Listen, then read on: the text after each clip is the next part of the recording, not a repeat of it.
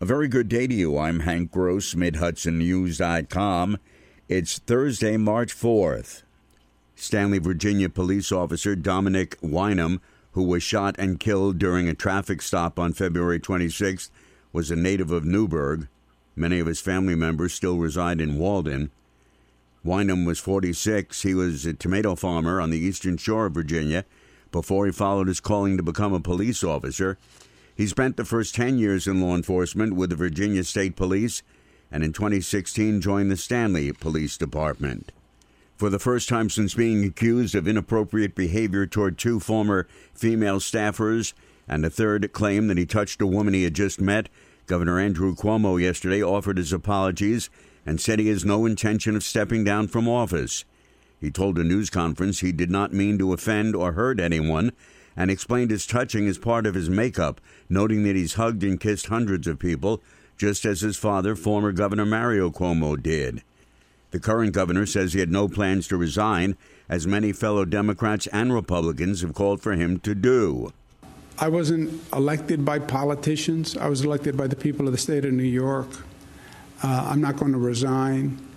Uh, I work for the people of the state of New York. They elected me, and I'm going to serve the people of the state of New York. And by the way, we have a full plate. We have COVID, we have recovery, we have rebuilding, we have a teetering New York City, we have a terrible financial picture. We have to do vaccines.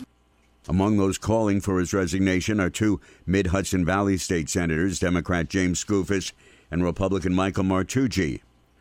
The state mandated Ulster County Police Reform and Reinvention Plan for the Sheriff's Office was approved by the Law Enforcement and Public Safety Committee of the county legislature last evening.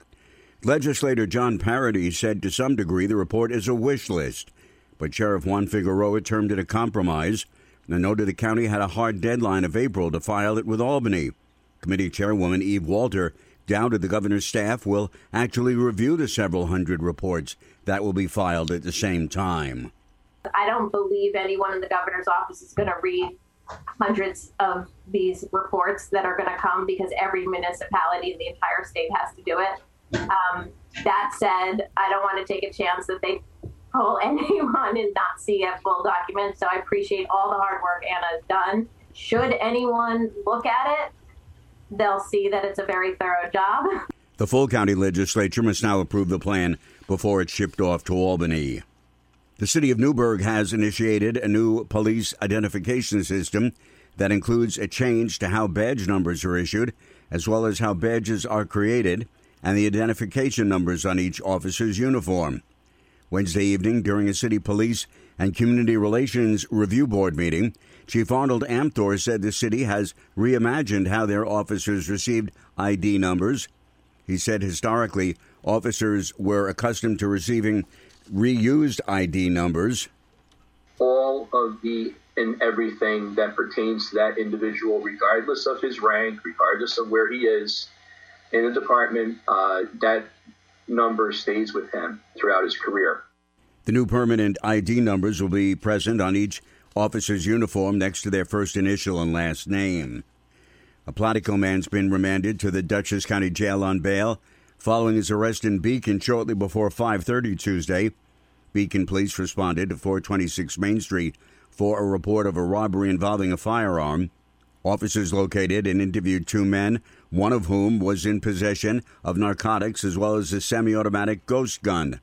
23-year-old Dylan Brown was charged with robbery, criminal possession of a weapon, and drug possession. City police in Poughkeepsie are investigating reports of a Tuesday afternoon shooting that left an occupied residence damaged by bullets. The incident occurred around 2:30 in the afternoon on Cannon Street near the intersection of South Cherry Street.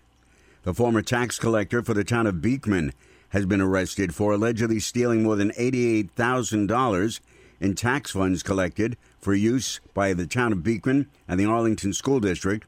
41 year old Jennifer Colucci allegedly used public money to shop online at Amazon, Stitch Fix, and Chewy.com and order deliveries from Gobble Meals. She also used taxpayer funds to make car loan payments. I'm Hank Gross, MidHudsonNews.com.